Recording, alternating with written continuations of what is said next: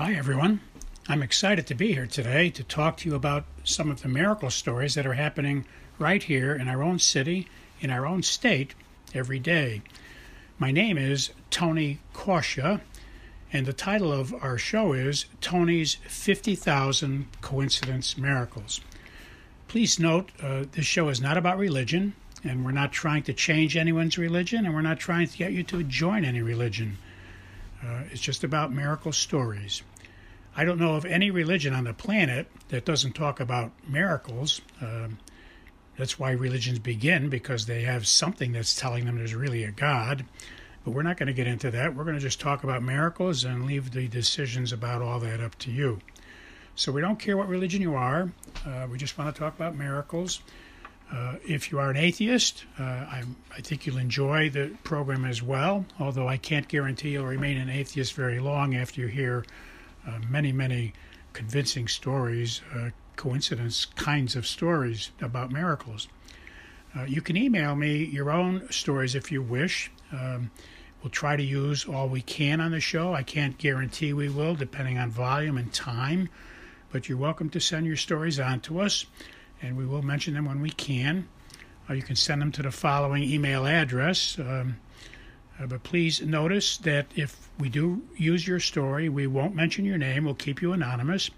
And we suggest that in your story, when you send it to us, don't use your correct name. That way, anyone listening will not be able to figure out that it was you that sent the story in. Uh, the email address you can send your stories to uh, is very easy to remember. It consists of two words and three numbers. The first word is Tony, spelled T O N Y, and the second word is and, spelled A N D, and the numbers are 777. So once again, the name is Tony and 777 at AOL.com. Well, let us begin. Our first coincidence miracle today uh, is something that happened to me again at a beach in Connecticut where I was walking along uh, the beach passing out cards about our books. Uh, the cards are business cards with uh, writing on both sides, so it gives a lot of information and a website about our books and helps people to get uh, up to date, uh, up to speed about the books quickly. and as I do, I ask for wisdom from God when I'm going to do this every time I get led to the beach. So on this particular day, which was this past summer uh, in the year 2023, um, I asked for inspiration and I was inspired to bring along a book, to take a copy of one of my books with me from the car. I don't always do that, but I was inspired that someone was going to ask for the book that day. So then I went out to the beach. I started passing out cards. And the very first person I went to on the beach was someone that was with two other people. Uh, they were age 40, approximately age 40. Um, and I gave my normal introduction, you know, tell them that I wrote a book about my life story.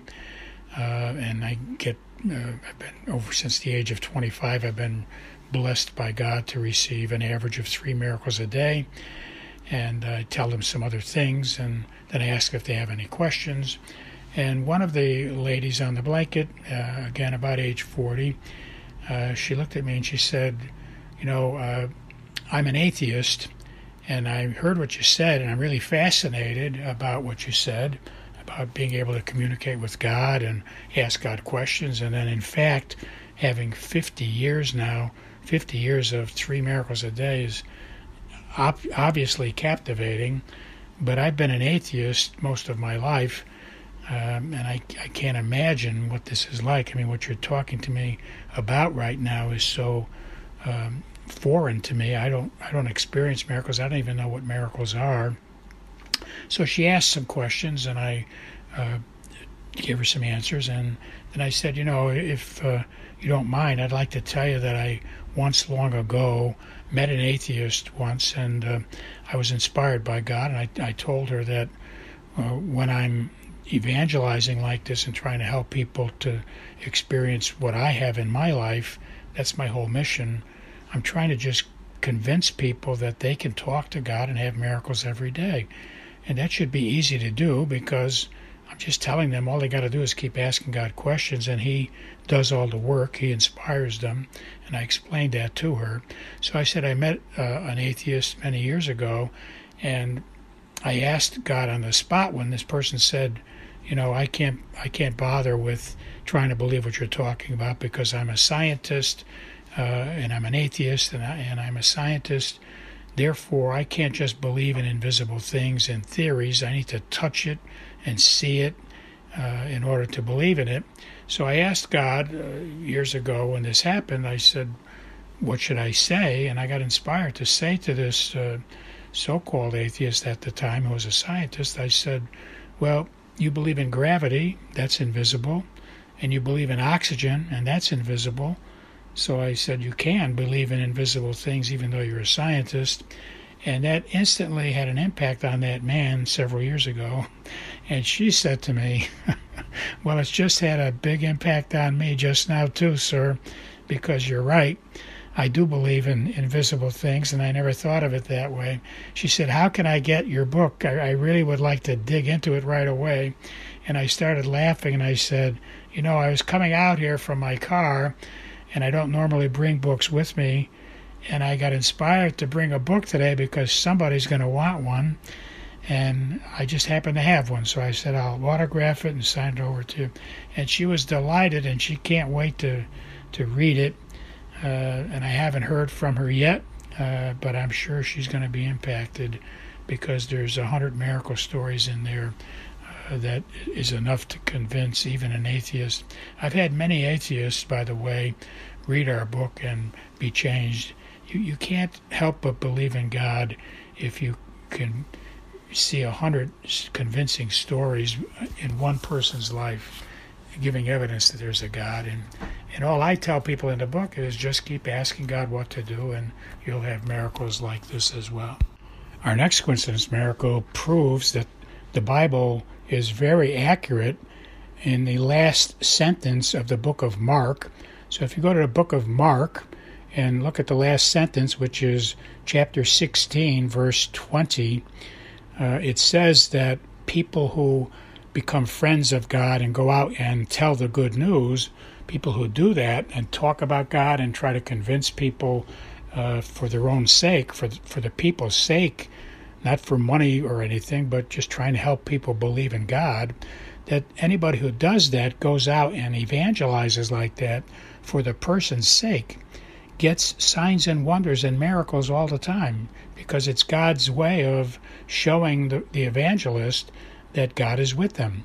And it, it's very clear in the Bible that's exactly what it says. It says that they went out and told the, uh, the good news and preached the good news, and their efforts were attended by and exemplified by signs and wonders that God sent them, confirming their message.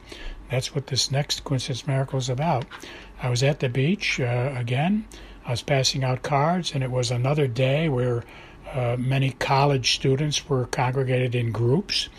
Um, I had a remarkable day, uh, and it proved that this Mark book of Mark 16:20 is really true, and God was blessing me abundantly.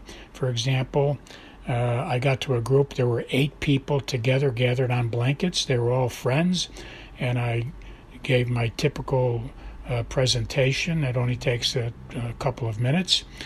Uh, and they were so delighted, they started asking questions.